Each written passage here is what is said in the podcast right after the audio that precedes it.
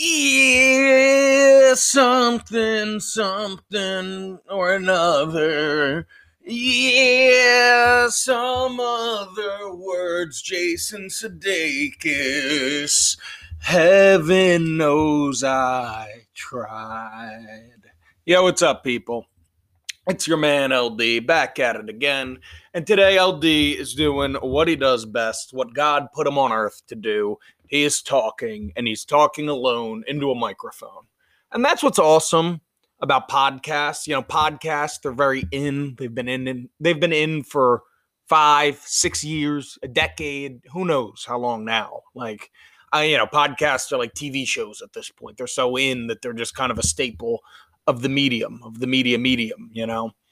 But what's awesome about having one is like if I was talking in a room by myself, without a microphone right now, I'm a crazy person. But because I'm holding a microphone, no matter how many people will evidently listen to this, I'm justified to be speaking to myself. And the topic of today's conversation between LD and the L disciples, you, the listeners, is Ted Lasso, namely Ted Lasso Season 2. It finished Friday or or late Thursday night if you're Lake LD and you stay up till midnight to to watch these things. I know that's technically Friday morning, but you know you, you got to wait until at least past the 3:30 a.m. barrier for LD to think of it as the next day. Once 4 a.m. comes, it's certainly the next day. Between 3 a.m. and 4 a.m., that's like the the twilight zone. You're you're you're in between days. It, it's sort of it's very weird at that point. But LD's got a little bit of structure to today's show, but as oftentimes with these LD solo experiences, it's going to be a lot of freewheeling dealing, you know. But we're going to start off by just taking this episode by episode, sort of. And and to, to really start off, I've, I've got to mention, of course, it's season two of Ted Lasso. Maybe you're listening to this and you're not quite as online as LD is, uh, or maybe not as plugged into sort of the t- television criticism uh, area. But but Ted Lasso season two, you know, it got a lot more flack. Season one, nothing can really remain pure in this world of ours anymore. Season one, very much so, uh, you know, was was the internet's darling. Ted Lasso is a television show based off of a television commercial, so people kind of thought it was going to be very ridiculous. Um, and it easily was the biggest success of of Apple TV, probably still is. The morning show with Reese Witherspoon, Jennifer Aniston, and Steve Carell was certainly the house of cards, if you will, in the sense that it was the biggest hyped up, you know, the big names. It had the the easy concept of oh, it's going to be about a morning show. You know, oh, is it, is he supposed to be Matt Lauer in this? Oh, you know that kind of had a lot of the, the, big hype, the big following behind it initially. Whereas Ted Lasso um, was one of those things that a lot of people were checking out because of how ridiculous they sort of expected it to be. And obviously, it surprised a lot of people by being incredible. Then, you know, I'm not going to say Ted Lasso jumped the shark at all because throughout this podcast, LD LD is team Ted Lasso. He never didn't like this season. He, he was always a fan of it. Uh, but at the same time, you know, certainly this was the season where kind of you know, you, you almost get you can't get too big to fail when it comes to the internet. At some point, uh, your popularity is going to spur, spawn hatred. But there certainly were also, you know, some credible, some credible dialogue going on about the show, its sustainability, its model of storytelling, and what have you. Kicking things off, you know, Ted Lasso season two begins. We're, we're in the championship after a heart crushing defeat at the end of season one. Obviously, there's going to be spoilers throughout this podcast. LD is somebody, fun fact, who doesn't really care about spoilers. He'll, he'll have things spoiled for him and just sort of shake it off, whatever. But obviously, if you're planning on watching Ted Lasso, uh, season one, season two, whatever, and, and you don't want to hear about things that happen, I'd tune out now. You can never be too careful with these things. People will click on a podcast about Ted Lasso season two and then get upset when somebody talks about what happens in Ted Lasso season two. I know that sounds bizarre, but but but it's happened to me uh, before on the on these internet streets, so you can never be too careful. But season season one it begins with with the team, you know, uh, uh, getting used to life in the championship. They they've gotten seven draws in a row. Uh, you know, we, we kill the dog. Danny accidentally, Danny Rojas, Danny Rojas accidentally kicks a ball into a, a, greyhound. I mean, really, a greyhound ran into a ball. I feel like that not enough was made about that. That a greyhound, a live animal, just sort of ran onto a field and effectively blocked a penalty kick. I I imagine in any sport that's calls for for a re-kick, you know, a retake there. That's like an act of God. Not just going to be like, well, uh, ball didn't go into the net. What are we supposed to do? But this obviously was all meant to introduce uh, the Sharon character, the the uh, the therapist, who was certainly a very good addition to the season, instrumental and in sort of the big theme of like social, not social justice, excuse me. Uh, l- look at me uh, getting caught up in all these big lib causes. Am I right, people? Uh, but mental health, you know, uh, is certainly the big, and Ted's mental health specifically is a big overarching theme and sort of a storyline this season. So her introduction is obviously key to setting that up. And uh, then what, something I really liked that they did about uh, the first episode is how uh, Jamie Tartt comes in at the very end. If you remember, Roy Kent's going off to uh, his his like stitch and bitch yoga club with these older women drinking rosé and talking about reality TV show. And there is Jamie Tartt coming up on Lust Conquers All. That that that was very funny. Loved. I, Jamie Tartt's a very funny actor. I, I think I, I don't mean this as a complaint. You got a big ensemble cast, and and maybe obviously he definitely has some credit of being funny in in the in in his doses. Like like you know they they really use him well. But I think uh, Jamie Tartt can maybe maybe stand to have an increase in his workload on the show. Second episode is when Jamie Tartt's trying to get back onto onto the team team's not really having it. You know, there, there's a very big and, and you know Ted kind of turns Jamie away at first because he's like, you know, Ted's Ted's all about the team. You know, he can't have too many cooks in the kitchen. Uh, more, more not morals. Hold on here. Uh, morale. There you go. That's close to morals, but you need team morale to be high. You need that locker room in in tip top shape. You know, uh, whom amongst us sports fans have never seen a team, a professional team, attempt to assemble a super team only to have, you know, some bickering in the locker room tear it all apart. Look at Kyrie Irving, for example. He, I mean, that, that's that's the crazy thing about Kyrie is like, I don't know. Obviously, the coronavirus, the vaccine, and all that's become so polarized and so political. Everybody's got an opinion on it. That like some people on sort of the the anti-vax, anti-vax mandate position, they'll like be like, "Yeah, Kyrie, you speak that." Tr- I don't want Kyrie Irving anywhere near my calls. If I believe something in Kyrie Irving's on that page and he's defending it, I'm kind of like, damn, like that. There, there, there, there's one for the for the other team there, you know. But I digress. You know, uh, Ted Ted debunked or rebukes Jamie Tartt at first, only for at the end of the episode him to kind of realize, you know, I, I think he has that line with Dr. Sharon where he's like, you know, don't don't you believe you something's working good, why fix it? And she's like, well, that that depends. If you think that uh, eight draws and one point out of out of eight points out of eight games is is too good to be fixed. Great point from Dr. Sharon there. That very accurate impression by me. And Jamie comes back at the end of the season or at the end of that game. And and here's something to note. Obviously, um, there's this big overarching storyline with Nate, and I'll probably talk about that at the end of the the recap of the season, because uh, that'll kind of be like the the biggest point of, of what I want to talk about after the episodes. And and Nate, obviously, he's the villain now. It's, it's very funny, you know. LD obviously he's got some experience in the old pro wrestling industry. Like people will be like, "Oh my god!" Like Ted Lasso, like, I just hate Nate now. It's like, yeah, man, you're supposed to. He's the villain now. You know what I mean? And obviously that that's to where I'm getting at in a second with this episode is is Nate has some points. Many of them are false, but like you know, it, it's really it's it's sort of ah, we'll, okay. We'll get into Nate now, I guess, a little bit too. But but you know, there's this whole element of, of unreliable narrators. Nate Nate is the main character in his own world. You know, to treat him like a real character, as, as or I'm sorry, like a real person. Nate sees things through Nate's lens you know and, and while nate might not be justified in feeling a lot of these things you know you can't help how you feel and he certainly has the reasons why he believes he is correct to feel the way that he does and again i'm not acting like like i'm team ted in, in this fictional uh, brouhaha but but to, to play my cards here or to show like nate's cards is Nate was was with Coach Beard and saying they should not bring Jamie back.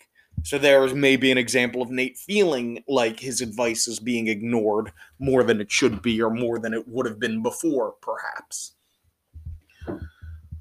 Uh, episode three, do the rightest thing. Uh, this, I think, is yeah, yeah, it's the big Dubai Air thing, uh, which really starts setting up Sam's arc for the season. Sam and Rebecca's intertwining story also brings in uh, Rebecca's goddaughter Nora with sassy Smurf Flo.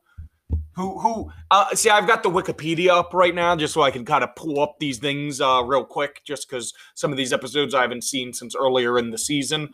It's very funny. Like, I, I mean, everybody just calls this girl Sassy. When was her name Flo established, really?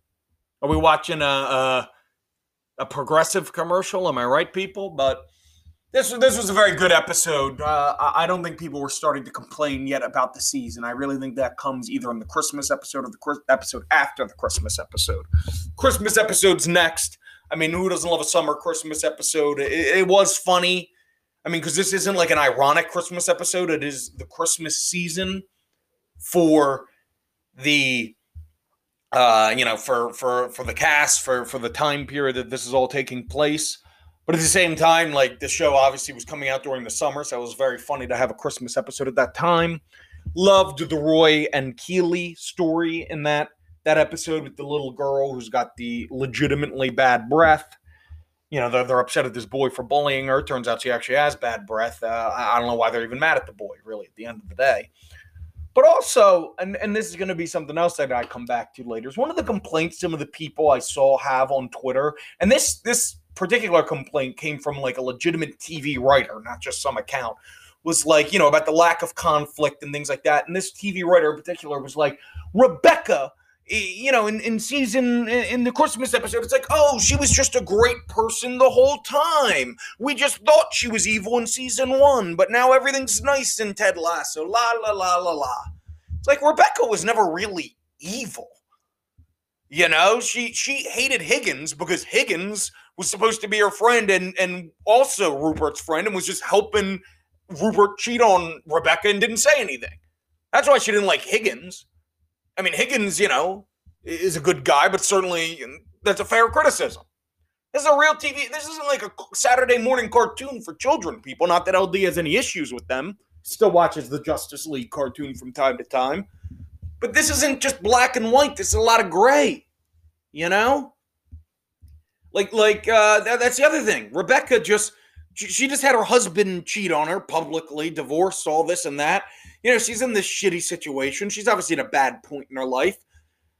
But like, like that's like the whole the whole building sort of uh, uh, tension in season one is this idea that like oh we like we like rebecca at certain points but at the same time we think of her as the villain because she brought in ted as we very quickly find out to kind of make a joke of him and we, she brings him into fail you know like I saw this guy be like, "I oh, look at her. She's delivering presents to children now." It's like, all right, in season one, she's using Ted in a mean way as an exposure of her own bad emotions, and she doesn't like Higgins, so, and she's mean to Higgins some of the time because Higgins was a dick to her. Oh boy, you want this woman thrown in jail? She's not Darth Vader. Did you expect her to be eating children on Christmas? Come on. I'm just saying. You know? after the Christmas episode, we've got the the the rom com episode, and this this is really where I felt like the criticisms of the season started to come from, and I don't get this at all. I thought the whole a the whole Roy, Roy Kent as a commentator was phenomenal. There's that great gif with that great line delivered phenomenally by Brett Goldstein with that. I hope he dies the incurable disease of being a little bitch. Like I, I, don't understand how people could not have liked this episode. He's he's there's that one commentator in this season who's saying something about like a, a woman, women being emotional, and fucking Roy Kent's like, didn't you just get arrested for drink driving last week, Oi? What are you talking about how women can't be trusted behind the car? Roy Kent's great, and you got that great. He runs, you know, he quits on air and he goes running to to the stadium. It's very funny, and this is again. I think this is, and obviously LD Team Roy, as he just proclaimed, this is where another bit of the Nate thing begins to build up. Nate, Nate clearly, you know, he's not thrilled at Roy joining the team. He's a little scared by Roy, and that's where, again, this is to Nate's not Nate's credit. Nate's bad for this, but like he starts losing some of the attention, some of the spotlight because Roy's there. Again, I'm not defending Nate. It's just giving some credit to Ted Lasso for having built uh, a lot of this this building rising action very much so in the backgrounds. I don't think people saw like like you know uh, a lot of the Nate stuff was being played for laughs for a long time, like like him being mean to the a dick a complete another dickhead to to the manager that replaced him, the or not the manager, you know the the shirt boy, the kit man. But yeah, that was funny for a while, but now when you look at it, it's sort of a a real space. It's like, oh, maybe Nate was just an asshole, you know? And I think now, uh, yeah, no, this episode's tied to all that with Nate when he when he has to get that. That's what's so funny about this season is Nate. Nate gets this this table for for his uh for for you know for for for his family they got this great episode it's very nice very heartwarming then by the end of the season he's the most hated man on the internet you know, it's sort of crazy. Up next, we we've got really the, the big season with the building of the uh the next two episodes are really sort of built around the uh the aspect of Rebecca and Sam Obisanya's relationship building and, and their whole banter, you know, their secret lover, not lovers at this point, they're secret not even sexters, they're secret texters, I guess. They're they're in the talking stage like children. But again, like I, I, I thought that see, like that's what I don't. People wanted like conflict. They just they just want people being mean to each other. Like the minute you know you go from Rebecca being excited about this person she's talking to, and that flips into this tension with Sam. Like that that's real. That's conflict to an extent. That's that's rising tension in the background. You know, at some point these two are very excited to meet this other person, this person that seems to be a perfect match Meanwhile, they're both in for sort of a rude awakening when they find out who the other person is. And obviously, Sam was much more into it than Rebecca was. But at the same time, like you knew that that it was going to be trouble, that that that it was Rebecca that Sam was talking to, and that that certainly wasn't who he was expecting to talk to. So, you know, I, I definitely think that they're, they're like people acted like this season was just nothing happening but but dad jokes and good times and certainly I disagree to an extent. But I'm even going to get back to the, the, the criticism at the end here because LD is, is pro people making jokes. It's just difference between people who have a leg to stand on and not. Up next, we have the Big Man City episode. LD thought that one was phenomenal. Uh, again, just just a great episode of television. You know, even if you just look at that episode in in a in a jar, and you know, there was certainly the comical way that, that Man City just absolutely whooped Richmond, but that's to be expected. Richmond upset Tottenham the round before. I think that's very fair. And the ending stuff with Jamie and his father was great. I mean, I mean the way that Roy embraces him, the way that Jamie snaps, the way Coach Beard throws him out, and of course, this leads to probably the most controversial, not controversial, but I'd say the most disliked episode of the season, which is Beard After Hours, the episode that's all following Coach Beard walking back uh, from from the Manchester City game while he's frustrated. Um, I, will say I'll say two things that give credence to the criticisms of that episode. LD, LD personally didn't dislike that episode because he's a big fan of sort of nothing happening in shows. He's a huge Seinfeld guy, you know. But at the same time, um, I will say that the end of the Man City episode, the way Coach Beard flipped off Ted and this and that, I, I maybe thought that Beard was going to be the, the Nate of this season. I didn't think he was going to go as far as Nate did, but I did believe that Coach Beard might have quit the team by the end of the season. Maybe head back to America to, to a land he knew better, to a sport he knew, you know? Um, and you obviously don't really get anything like that in this episode. Uh, the other thing I will give the critics uh, with this episode is that TV seasons used to be a lot longer. They used to be like 20 something episodes. Uh, and that could afford episodes like this that don't really directly follow the plot or a really major character that people are really interested in. Uh, it gives an episode like that a little more credence. And I think that when streaming, you even if you have less episodes, if you drop sort of the all, all the season at once, even if it's just 12, 13 episodes, people will sort of ignore an episode like this more easily because you know they can just keep their binge going. They can skip right through this and keep it going and not have to. Oh, I, I I've been waiting a whole week for this episode. What? It's just Coach Beard. You don't really have to deal with that complaint as much. If if they get through that episode, they'll be like, ah, that was good. All right, on to the next one. Uh, you know, oh, that that wasn't my favorite, but it but it's nice. See ya. You know that sort of thing. Also, I did like the scene with him and the girl at the church. The, the rave song was fun. I liked him sleeping in the meeting when he gets back. That's very relatable. Whom amongst us hasn't had to fall asleep in homeroom because we were up too late the night before back in the day, you know. Up next, we have No Weddings and a Funeral, the big Rick Astley episode.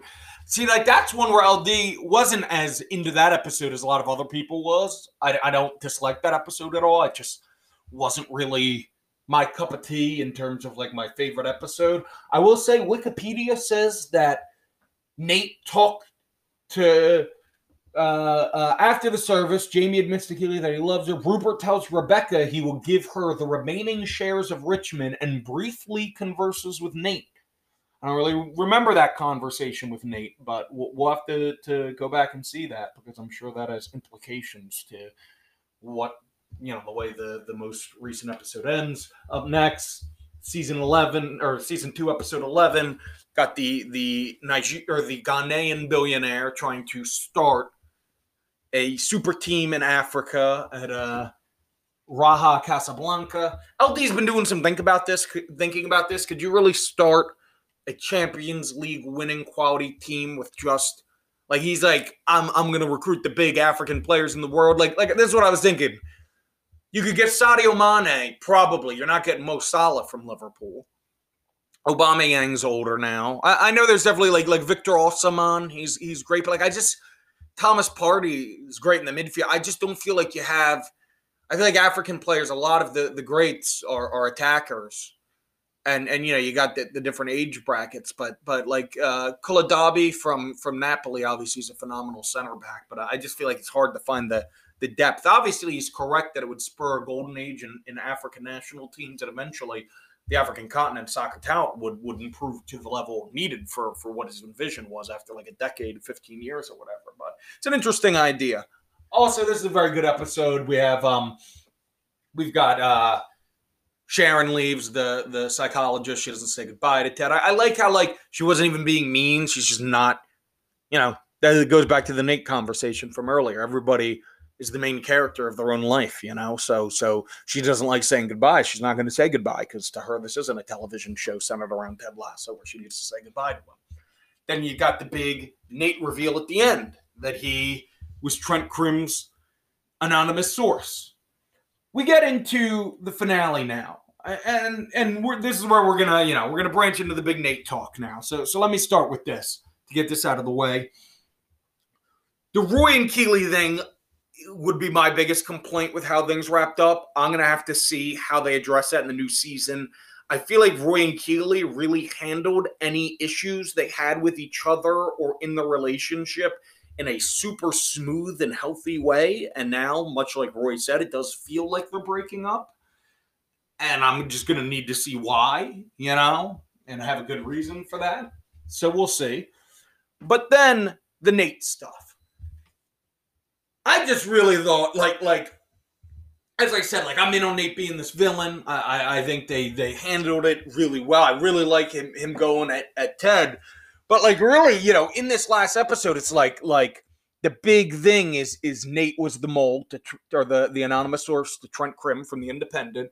What's to happen? How are Ted? How's Ted to handle it? What's he's to say? What is he to say to Nate? Coach Beard's on it right away, and really, like Nate just like like it feels like we didn't really see him being nearly as negative. Like like there's definitely an angle to once he was cornered by Ted. You know, he did something very bad, and I, I think he knows that. But but you know, he feels so genuine in his dislike for Ted, and he feels like he's so in the right for how he feels. And that's where to me it's a little like I, I, mean, obviously the guy's in the wrong, and we all know that. That's why we don't like it. But I just wish I would have seen him being a little more snappy to Ted if he felt this way beforehand. obviously, in the episode where he is revealed to be the anonymous source, he says to some of the other coaches how he kind of thinks he deserves more credit. Don't you guys ever wish you had more credit, whatever? And, and you know, that kind of foreshadows where things are going and it's really when his hand is tipped. But, you know, he never really seemed personally upset with Ted at all that season. You know? I mean, uh, I'm just saying, like, like if he was as upset and angry at Ted as he made it seem during that back and forth with Ted, where he would not move an inch and he was telling Ted, fuck you, and this and that. I just feel like he would have, you know, been a little snippier with Ted casually as well. But Nick Mohammed did a the actor who plays Nate did a phenomenal job this season, and he dropped like a little bit of like a cheat sheet uh, of of Nate's progression through the series, and I wanted to read that. Uh, the first time we ever see Nate, he's shouting at Ted. You know, he thinks Ted's like an intruder on the pitch. The roast from season one is fun and taken in good spirits, but you can see how much of a kick Nate gets out of laying into the players. It's payback time. When Nate first believes he's been fired at the end of season one, he turns on Rebecca and calls her a shrew instantly, a first glimpse into his nasty side. The hair color change was deliberate. I have flecks of gray that were painted out in season one and were painted more and more gray as season two progressed. It's a wig by the end. Thanks to Nikki Austin and Alex Dolman for making this happen. In the way bitterness, guilt, shame, and stress can often change someone's appearance, they thought it would be fun to track Nate's spiral in this way. In my head, Nate was transforming into Jose Mourinho, a famous soccer manager who's an all time douchebag and a piece of shit. A lot of the key beats in Nate's season two, two journey are unheard, unseen, or dialogue free, but they were all scripted, including the spitting in the mirror. Yuck. Speaking of which, when Nate spits, he's both physically and metaphorically spitting at himself. Deep down, I think, hope he hates what he's becoming, though whether he will truly redeem himself, I genuinely do not know.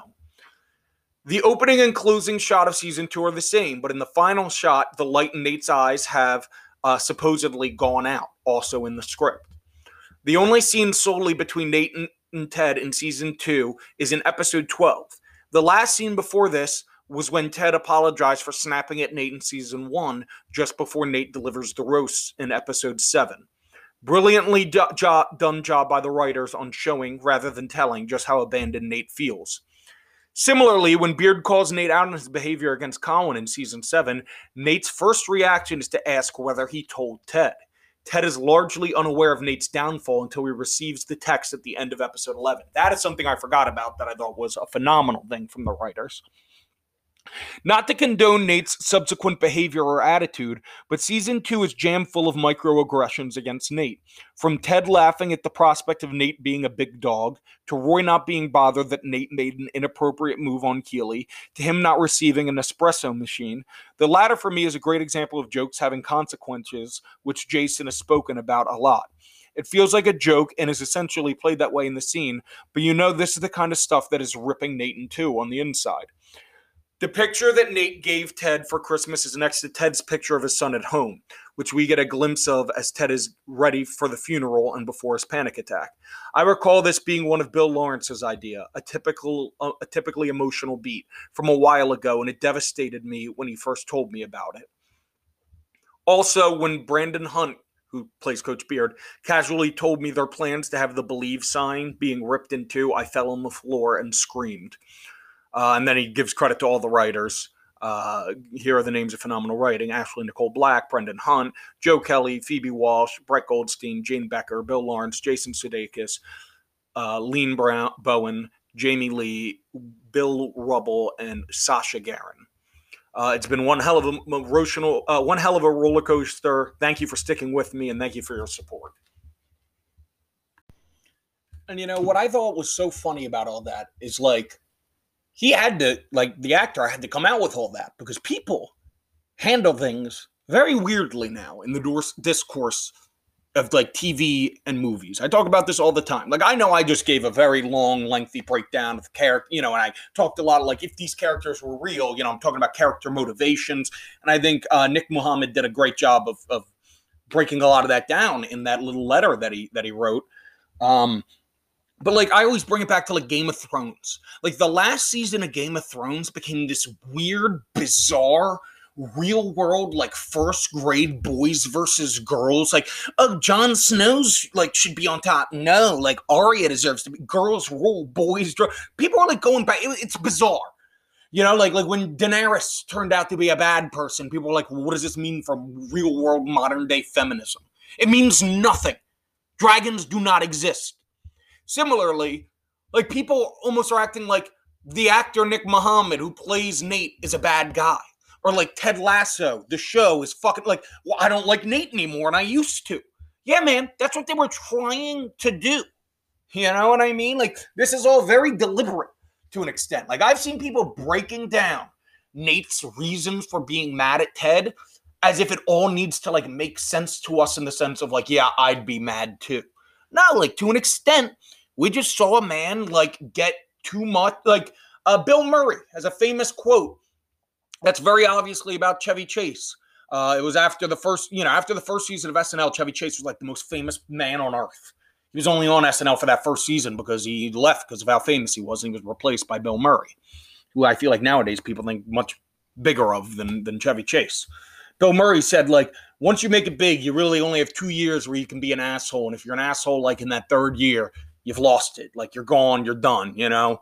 And, and, that is a, a, great point, and and I think that that's like what we're seeing with Nate is like you know you saw it really with all the Wunderkind stuff. Like clearly this is a man who was not used to attention, and clearly like Nate's not completely the the monster here. Like you're going to see something about Nate's dad and about how Nate's relationship with his father clearly, you know, kind of built this all and, and, and whatnot. Maybe he didn't get any love as a child. Who knows? But, you know, Nate, Nate clearly is kind of built like like he's got problems right now. He's going through it. He, has got an ego thing. He's mentally unwell. He's a big dickhead. Uh, it's unforgivable. And another person who kind of like plays into this trope of like people in real life debating real world bullshit too much with fictional characters is when Brett Goldstein won an Emmy for his uh, portrayal of Roy Kent. I saw people talking about how like Roy owes like the world to Keeley and like this and that. These these two have been very good to each other. I don't know why there needs to be like a team Roy and a team Keeley, and I'm predicting it right now. It's going to be very insufferable if they break up next year. People are going to be because because like Roy Kent's now like this heartthrob type figure on Twitter. So there's going to be a bunch of people that are like, "How could Keeley leave Roy Kent? He's perfect. He has a grumbly voice and he doesn't have emotions." Then a bunch of people are going to push back and be like, "Keeley is a boss bitch. Like, how dare you act like she did not make Roy Kent the man he is today? Like, it's going to be insufferable. It's going to be terrible." And I just want to watch the show. You know, I just want to watch Roy and Keeley and see what happens with them and not debate, you know, who's a boss bitch versus who's a, a fuck boy and who's a good guy versus who's a two timer. Like, let's let's leave that all at the wayside, people.